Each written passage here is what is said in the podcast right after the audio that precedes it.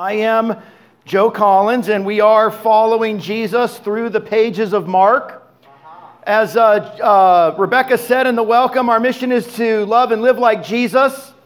And that can never happen unless Jesus is in us, unless we are spiritually formed into Christ. And last week we talked about the process of spiritual formation and the whole idea that you can't have Christ in you unless you are being formed into Christ. And the idea was sometimes there's hard lessons in life that we have to go through. You remember the lawyer arguing with the cop, and the cop kind of beat him over the head a few times to teach him a lesson. Sometimes we have to go through hard lessons to be formed into Christ. Today, though, we're going to take another step in the process of becoming like Christ, and we're going to learn that Jesus cared for people. He cared for even bad people. Amen. So a child went to his mother and said, "Mom, where did people come from?" And the mom said, "Well, son, in the beginning, God created the heavens and the earth and all the stars and the plants and the animals and everything. And on the sixth day, he created Adam and Eve. And Adam and Eve had babies, and those babies grew up, and they had babies, and those babies grew up, and they had babies, and so on. And that's how we got here." The kid said, "Okay." So he ran to his dad, and he said, "Dad, where did we come from?" And the dad said, "Well, billions of years ago, there was an explosion. And the plants and the stars and everything got formed. The universe was formed at that point. And then life appeared on the earth. And over billions of years through evolution, it evolved into apes. And eventually those apes evolved into humans. And then those humans had more humans. And that's how we got here." So the little boy was upset. He ran back to his mom and he said, "Mom, you lied to me." And she said, "Well, what do you mean?" He said, "Well, you told me God created the heavens and the earth. He created Adam and Eve, and they had babies, and that's how we got here. But Dad said that we evolved from apes into humans." And Mom said, "Son, he was talking about his side of the family." You know, it's so easy to discount other people that aren't like us. The fact of the matter is this world is full of all kinds of people. And they're very different from us in the way that they believe, in the way that they act, in the way that they think. And it's so easy to dismiss them and to want them to be away from us because they're different, to not care about them. But Jesus cared about people. We're going to learn today that he even cared about those who are hard to care about. Turn with me to Mark chapter 8. Mark chapter 8, we'll start in verse 11. When the Pharisees heard that Jesus had arrived, they came and started to argue with him, testing him. They demanded that he show them a miraculous sign from heaven to prove his authority. When he heard this, he sighed deeply in his spirit and said, "Why do these people keep demanding a miraculous sign? I tell you the truth, I will not give this generation any such sign." So he got back into the boat and left them. And he crossed to the other side of the lake. As you can see on our slide here, we have the map of Palestine in Jesus' day. And last week we were here in this part on the far right-hand side, on the eastern side of the Sea of Galilee in an area known as the Decapolis. That's where Jesus was last week. And after he left the Decapolis, he crossed the Sea of Galilee to this area here called the region of Dalmanutha. Now, nobody knows exactly where Dalmanutha is because it's never been discovered, although in 2013, some archaeologists believe they may have found it, but it was somewhere near the area of Magdala. It was kind of an area along the western side of the Sea of Galilee, and it was in the province of Galilee. And so Jesus left the Decapolis, crossed back over into Galilee, and after some time, a group of Pharisees came up to him, and it says that they tested him. And they wanted him to show them a sign. Now you might think, well, this is strange because for the past 2 years or so, Jesus has been going all around the area, performing miraculous deeds and teaching amazing lessons. And you would think, isn't that sign enough? But the fact of the matter is that the Pharisees here were not asking for Jesus to do another miracle. What they were asking for was specifically a sign from heaven. They were testing him. They wanted to know, could he produce some sort of evidence that would prove to them that he was sent from God? They were looking for, a burning bush. Something from their history that maybe in their memory or in their history in the Jewish faith that acknowledged that this person is from God, like Moses saw the burning bush. Or how about a staff that turns into a snake? You throw it on the ground and it turns into the snake. And these were indications that God's authority was with this person. That's the kind of sign they were looking for. Wouldn't it be easier if God would just send the gospel blimp? Wouldn't it be awesome if heaven opened up and there came not the Goodyear blimp, but the gospel blimp, and it came down and Jesus is driving it, and he's waving at us and making it abundantly clear that he's Lord of heaven and earth and that he's the Messiah? Wouldn't that just be easier for us? Don't you sometimes wish, God, can't you just make it obvious to me? Sometimes I wish that. Sometimes I ask, is there an app? Could you send me an app that proves that you're the Son of God? How about if I throw my phone on the ground and it bursts into flame but doesn't burn up and God speaks to me? How about that? Show me something. We all do that. What's interesting in this passage, though, is Jesus understood that, and Mark, who wrote the passage, who tells us about it, understood that in doing that, they were testing him. Now, those of us that know our scriptures know one thing comes out very loud and clear. It's not a good idea to test the Lord your God. It usually doesn't come out well. Of all people, the Pharisees, if Jesus really was from God, to ask him to do that would have been a major no-no. Of all people, these men would have known that. They would have known that's a bad idea to test God. Obviously, they didn't believe he was from God, and they felt no insecurity or reservation in trying to test him. So Jesus replies in verse 12 by sign. A couple weeks ago, we saw Jesus sigh. He was in the city of Sidon, healed a deaf man there, and he sighed. And in that passage, it was clear in the context that he was sighing a sigh of compassion for the man and for the trouble that man had experienced in his life. But in this case, I don't think the sigh was necessarily one of compassion. It might have been a little more frustrating. I want to share a funny little story from Israel's history, because I want to give you a perspective on why Jesus might have sighed. This is just my guess. But it has to do with the fact that they were trying to tempt him. They were trying to test him into something that wouldn't be right for him to do. Even if he is God, it wouldn't have been a good idea for them. So I want to share a story from 1 Kings chapter 18, verse 36 through 40. You can read that, but I'm going to give you the background really quick. It was a time in Israel's history when they had a bad king. His name was Ahab. He had a wife named Jezebel. And they had led all of Israel astray into idolatry, worshiping a god named Baal. It got so bad that people didn't even know what to believe. The Israel was just so lost and so led astray. And even it seemed like there wasn't even a man of God around, although some prophets were being hidden because they were being killed. And God goes to Elijah and says, I need you to go talk to Ahab and confront him. So Elijah says, okay, so he goes. And he tells Ahab, we need to have a talk. And Ahab says, great. Let's do this. We're going to have a showdown. Once and for all, we're going to prove which God is the right God. So they go up onto Mount Carmel. And Elijah says, you guys go first. So Ahab gets 450 prophets of Baal to come up to the mountain to do their thing. Their enchantments, their dances, their prayers, their worship, the whole thing. And it's a crazy scene. Meanwhile, Elijah's building an altar. And Elijah gives these guys as much time as they need. Go ahead. Call on Baal. See what happens. Prove it. And they do all day long to the point to where they're just exhausted and there's nothing more they can do and there's no answer. So now it's Elijah's turn. Elijah says, hey, let's dump a bunch of water on my altar. We're going to get a bull. We're going to sacrifice it. We're going to put it on the altar. Instead of lighting it on fire, though, we're going to cover it in water. So much water that the altar is like half submerged.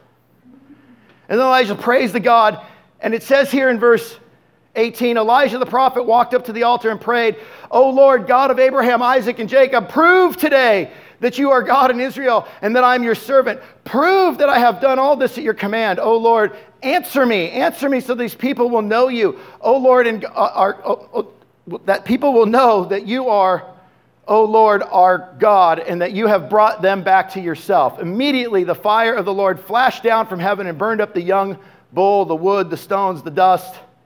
It even licked up the water in the trench. When all the people saw it, they fell face down on the ground and cried out, "The Lord is God! Yes, the Lord is God!" Then Elijah commanded, "Seize the prophets of Baal. Don't let a single one of them escape." So the people seized them all, and Elijah took them down to the Kishron Valley and killed them there. Thank God for the Pharisees that Jesus only sighed. Because when you try to tempt God, when you try to make God try to prove himself, bad things usually happen to at least one side of the coin. So Jesus sighs, and it's almost comical to me. Okay, I don't think you know what you're asking when you say, "Let me, prove who I am." I don't think you could handle it. So he doesn't sigh. And then he says, "I will not give this generation any such sign."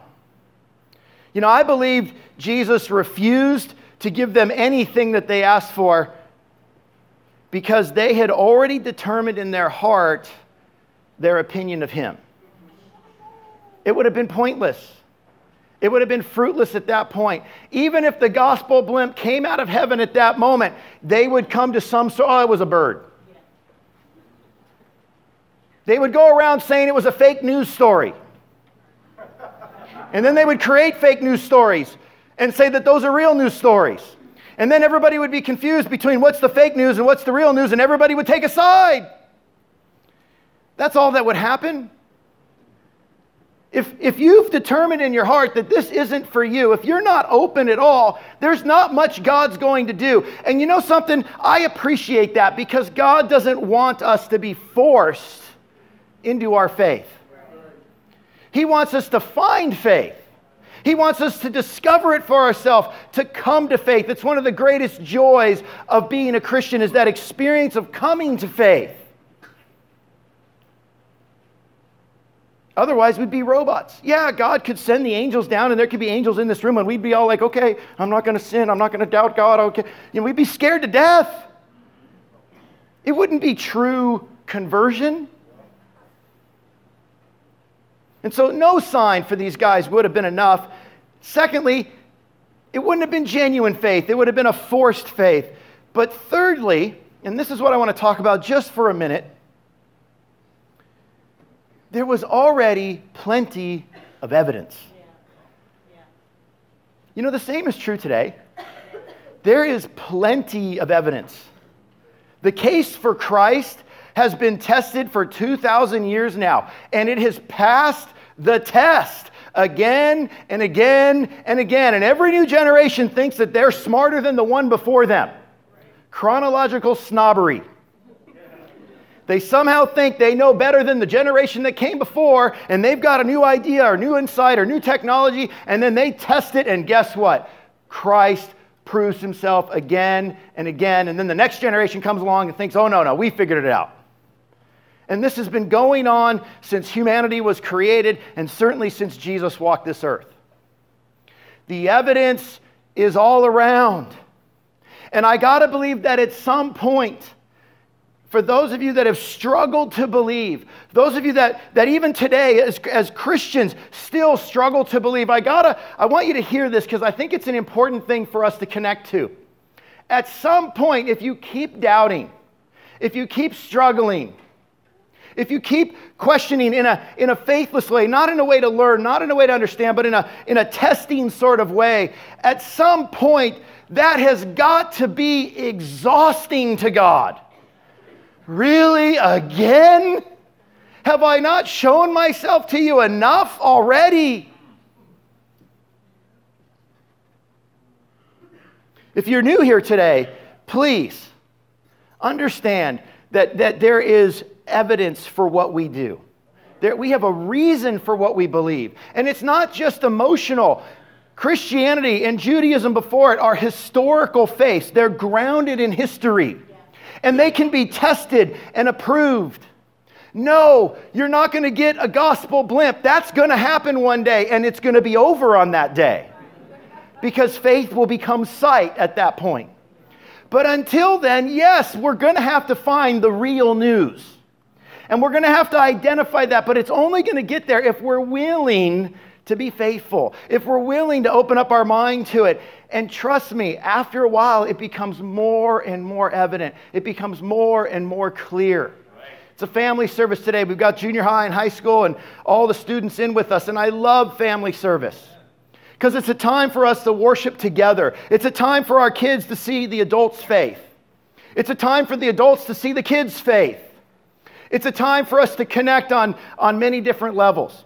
But I got to tell you, even as a young man, you may start out with doubts, and there's a lot of attacks that happen in school from the time you're little to the time you go to college, and they're not going to go away. And they don't go away after you get out of college, by the way. Right. There's always people doubting and naysaying and attacking and wanting to test. But I want to tell you this. If you truly come to God with faith and you truly give it a fair hearing, you will see the truth of it. And if you continue to pursue it, it will become more real every year. Right. And there's a point in your life where you will go, how does nobody else see this? And when people come to you with doubts, you're going to go, oh, again with the doubts, just like Jesus. I want to look at this passage from another perspective. Mark, who's also a gospel writer, wrote the same account. He recorded the same incident. And I want you to listen to what he says because he gives us a little insight as to what happened here. One day, the Pharisees and Sadducees came to Jesus to test Jesus, demanding that he show them a miraculous sign from heaven to prove his authority. He replied, you know the saying, red sky at night means fair weather tomorrow. Red sky in the morning means foul weather all day. You know how to interpret the weather signs in the sky, but you don't know how to interpret the signs of the times. Only an evil, adulterous generation would demand a miraculous sign. But the only sign I will give them is the sign of the prophet Jonah. Then Jesus left them and went away. So we learn a couple things here from Matthew's account. It wasn't only the Pharisees. We talked about this last week. There were several different sects in Judaism at the time. The Pharisees were probably the most dominant, most significant. Their job was to try to protect the Jewish faith, and that's why they're always there when Jesus is there, because they're always quizzing him or testing him, or at this point in time, they already rejected him, so now they were just there trying to publicly disgrace him all the time. That was what they did. The Sadducees were a group of Jewish people that basically became Hellenized. They basically became Greek. They just wanted to fit in. They were more political. They were more savvy. They wanted to maintain some semblance of their faith, but they just basically compromised and became like the culture. The Essenes, well, they were up in the mountains somewhere hiding, and the Zealots, well, they were out trying to kill people. So that was the different sects. And in this case, we have two sects come to Jesus, and they want to test him, both the Pharisees and the Sadducees. But Jesus says something here that's not recorded in Mark, but I think it's significant. He says, you know the saying. In other words, Jesus tries to reason with these guys. Can you believe that? These guys, for the past several months in Jesus' ministry, maybe even a year by now, had openly rejected him. They were publicly calling him Satan. That's how opposed to him they had become. And yet, even now, Jesus is trying to get through to them. Even now, he says, guys, hey, you can predict the weather when you look at the sky, if it's red or in the morning or at night or whatever, you can kind of predict what's going to happen the next day.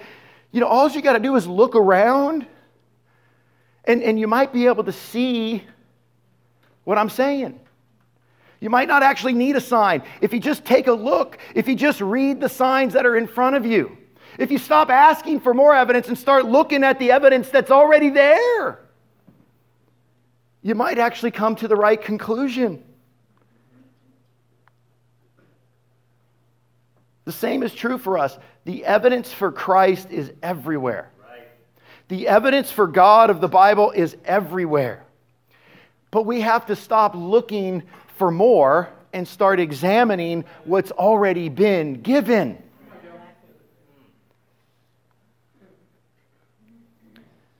But they don't.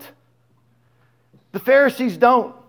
And Jesus says to them, "You evil and adulterous generation."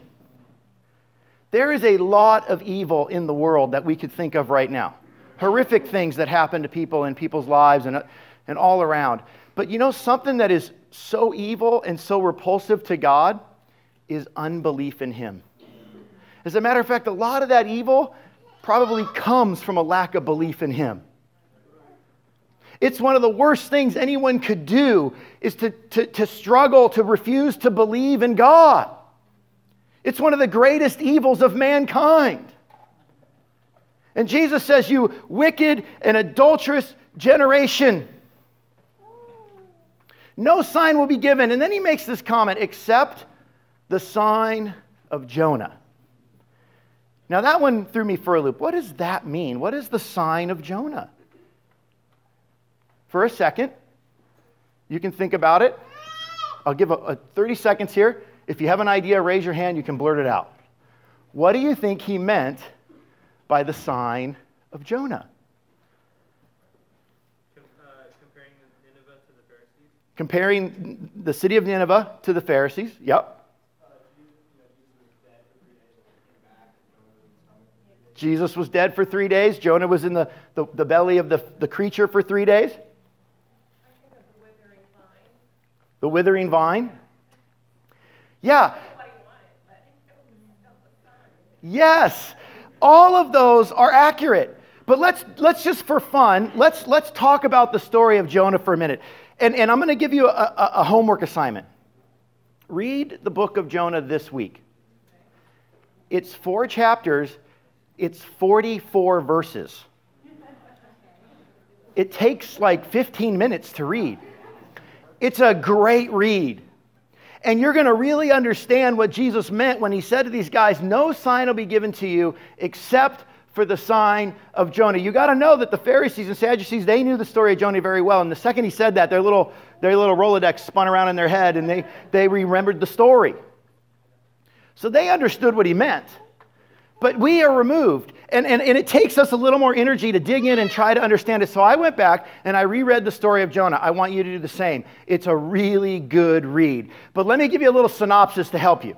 Chapter 1, Jonah is called by God to preach to the Ninevites, the city of Nineveh. It was a pagan city. It wasn't Jewish. It was outside of the Jewish community. They were enemies of the Jewish people. And they were idolatrous. They were evil. They worshiped false gods. They practiced human sacrifice. I mean, it was a horrible, horrible place. So Jonah says, "No." And he gets on a boat and he goes literally the opposite direction. So God says, "Well, I'm not letting you get away." And so the storm comes and they realize it's because of Jonah. The boat's about to sink, so they throw Jonah overboard. And a creature, some sort of fish, swallows him.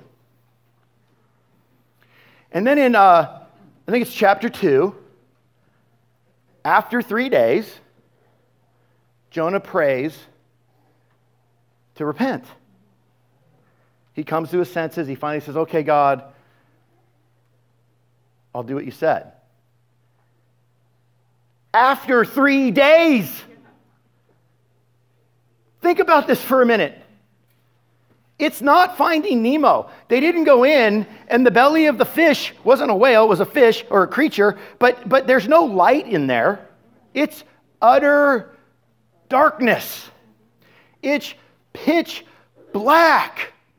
This fish is swimming under and up, in and out of the water, whatever it's doing. He's being tossed around and has zero orientation. No way. Can't even see his hand in front of his face. I mean, guys, he didn't have a lighter. He didn't have his cell phone and turned his light on. It was pitch black in there.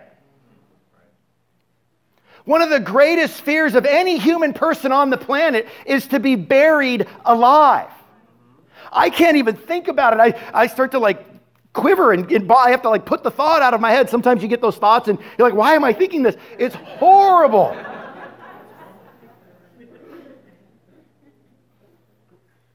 And he sat in that situation for 3 days. Now, I don't know exactly how to take the story. Did Jonah pray immediately or did it take him 3 days? I tend to think it took him a while before he started asking God for help. But what that tells me is how much he hated the Ninevites, because he would prefer to die in a fish than to go to Nineveh. Could you imagine that? Is there anything you would be that terrified of? Is there any person on the planet that you would be so terrified that you would rather me throw you into the ocean in the middle of a storm, get swallowed by a fish, and then swim around in utter darkness for 3 days? I can't think of anything that would be worse than that.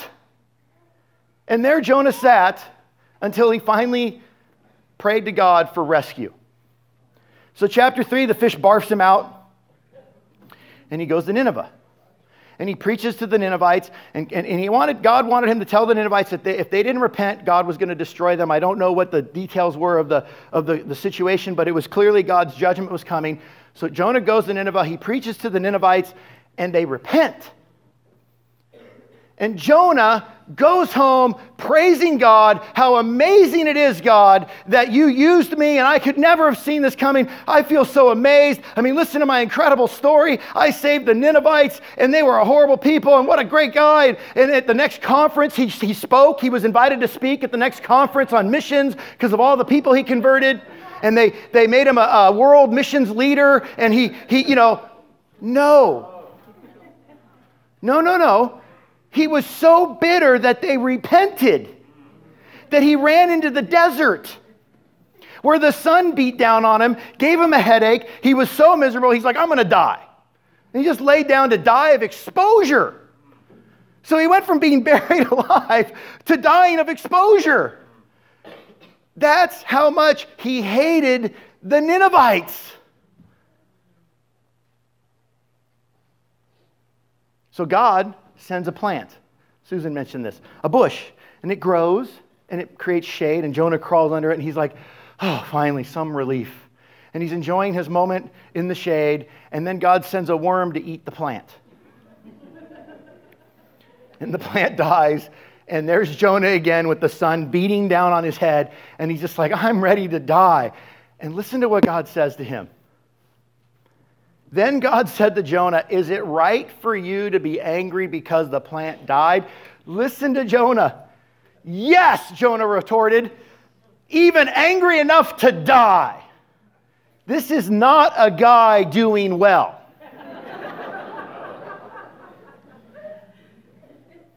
Then the Lord said, you feel sorry about the plant? Though you did nothing to put it there. It came quickly and it died quickly. But Nineveh has more than 120,000 people living in spiritual darkness, not to mention the animals.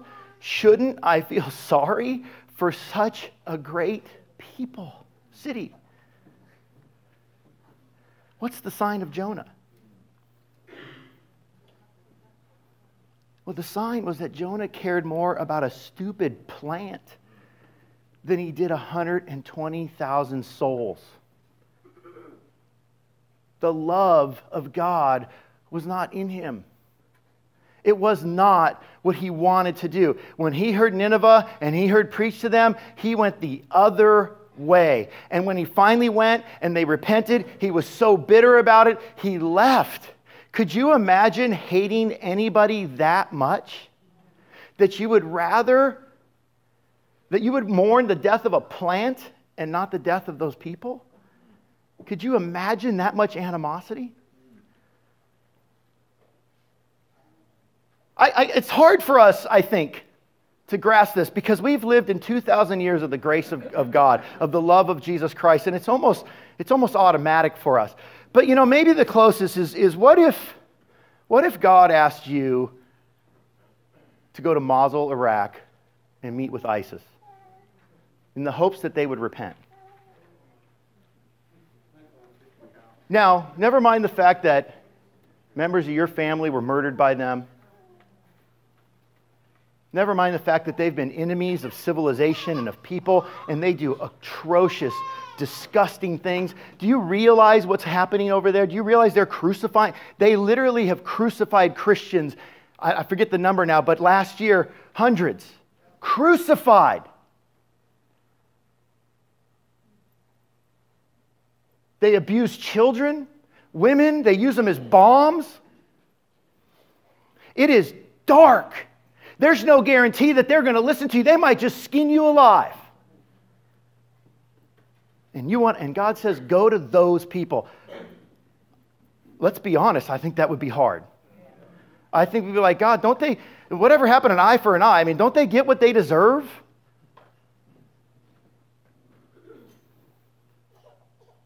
There are some bad people in this world. There are some evil people, people living in darkness. It's so much easier to hang out with the people I like. It's so much easier to want to be around the people that I agree with and I think like me. It's so hard to want to go to lost people, people in darkness, bad people, the worst people. So let's put it in context. Jesus had just left the Decapolis, a Gentile area. He had just spent several weeks preaching and teaching to a large Gentile audience. He came back to Galilee, and there were the Jews right away in his face. You see, the Pharisees, the Sadducees, they hated the Gentiles. They didn't want them saved. They wanted them judged. And so the sign to the Pharisees, the sign of Jonah, was that you're no different. Jonah wanted a whole city of people killed because he was disgusted with them. And you Pharisees and Sadducees are no different. You have the same animosity towards the Gentile world. In fact, one of the reasons why you rejected me is because I'm willing to go to the Gentile world. I'm willing to let them believe before they belong. I'm willing to preach repentance and practice grace to them. I'm willing to preach the Word of God to them. I'm willing to bring them in. And you are so disgusted by that I can't be from God. Now I got to prove I'm from God. That's the sign of Jonah. And sometimes our hearts get there. We get so wrapped up in our bias, in our bigotry, in our racism, whatever it is. And racism is all colors. It goes every direction. And we don't want to love people. We don't want to care for people. But Jesus did. Amen. So here's the point. And here's what I want you to go home with.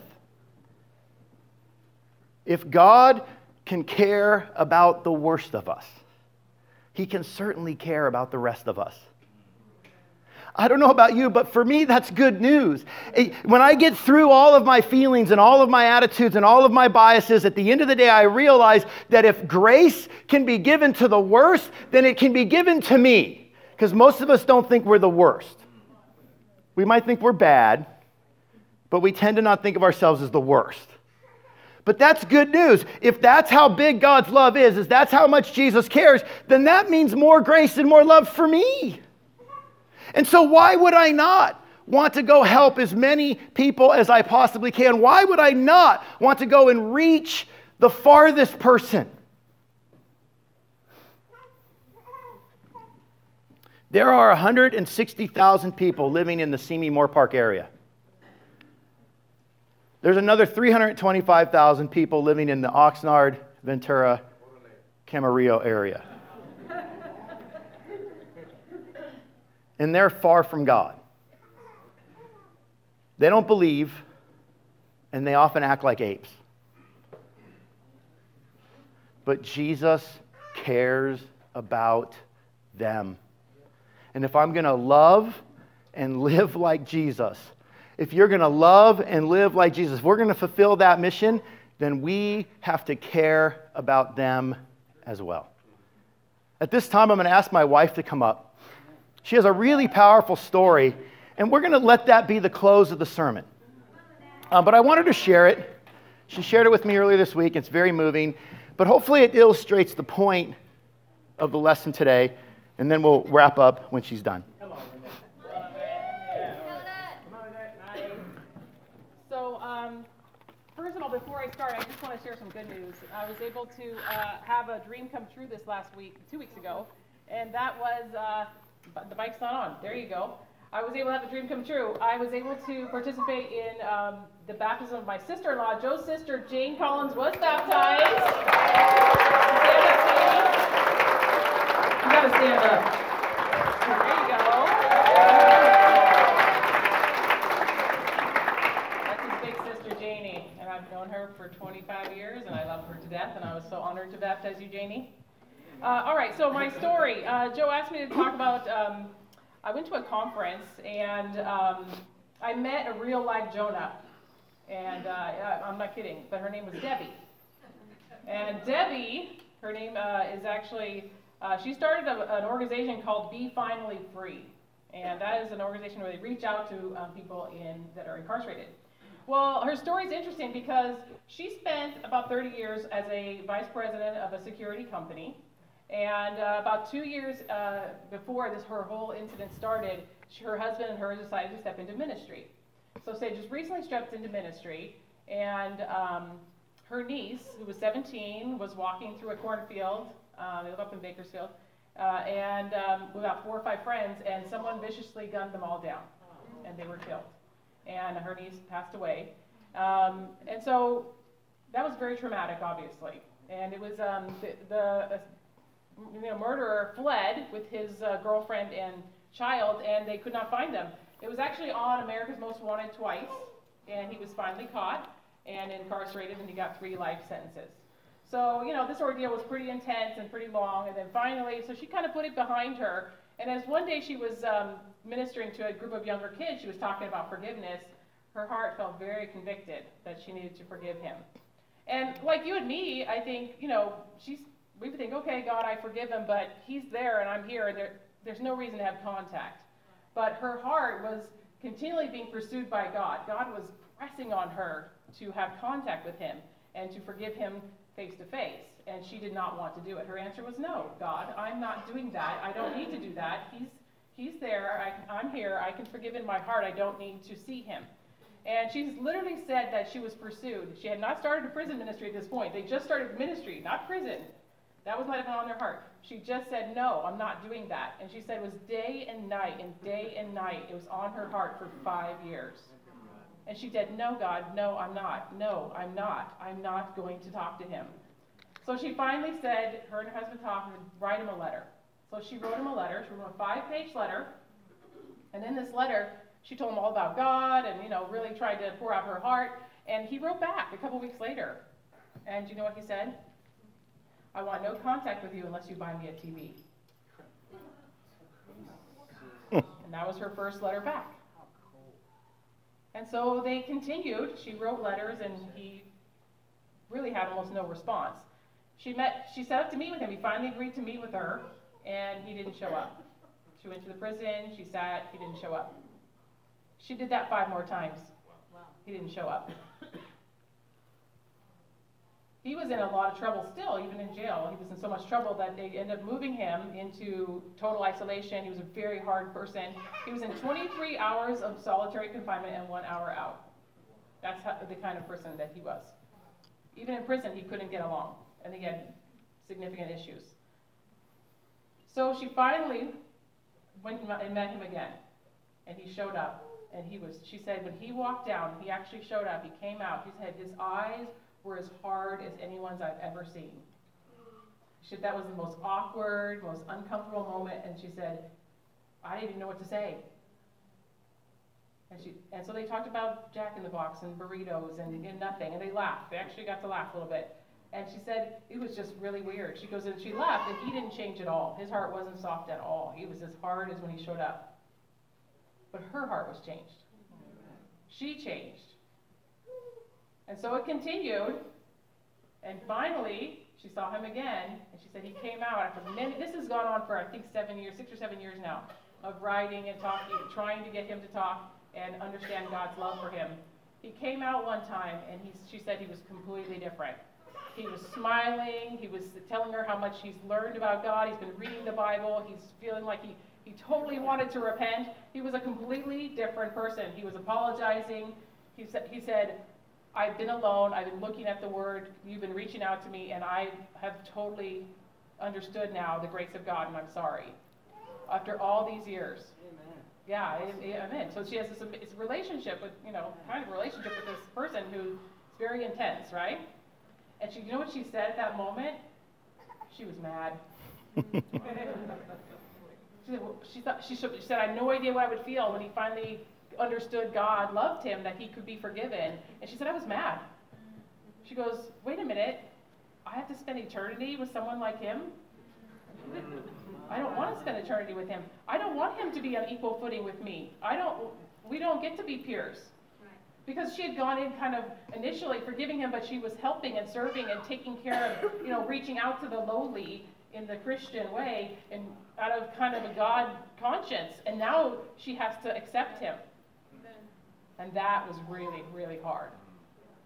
And that's where I think we can go, is that it is really amazing. So they now are doing a Bible study together in Psalms 91, and he actually gets to teach her, and they do it together. She's treating him as a peer. It's pretty intense. Yeah. And so she started a ministry because of all this called Be Finally Free, and she visits the prisons 3 times a week, and she actually has people write letters. So she has invited us to write letters to people in prison. It's all anonymous. You don't have any... It's not like her, you don't get personal contact or through P.O. Box. If anyone's interested, they do need people to write letters to inmates, and you can write about God. That's the whole point. So it's pretty cool with her ministry that you can be involved in something like that. You do not meet them, they don't encourage relationships, it's just a letter ministry. But I just wanted to share with you that there are people out there who are struggling with real life issues. This is not just back in the day with Jonah that things like this happened. We have hurts that are deep and things that have happened that we hold on to that are really hard to forgive. And sometimes we don't even want them to be forgiven. But God can do anything, with our hearts if we just continue to let him work with us. So I just want to share. I thought that was a really neat lady. Amen. Thank you. So we're going to close out now. I'm going to ask you to stand on up. We're going to close with a prayer. But let's leave here with a renewed sense of the grace of God and a renewed commitment to the love of Christ and what that really looks like to love people who are far away. I'm going to say a prayer and we'll close out. Father, thank you so much for bringing us together this morning. Thank you for the convicting and powerful story and message of Debbie and of Jonah and of Jesus Christ, and for the example of all of them in our lives, that they call us higher and help us, God, to be made into Christ, to let Christ be formed in us. It's in your name we pray. Amen. Amen.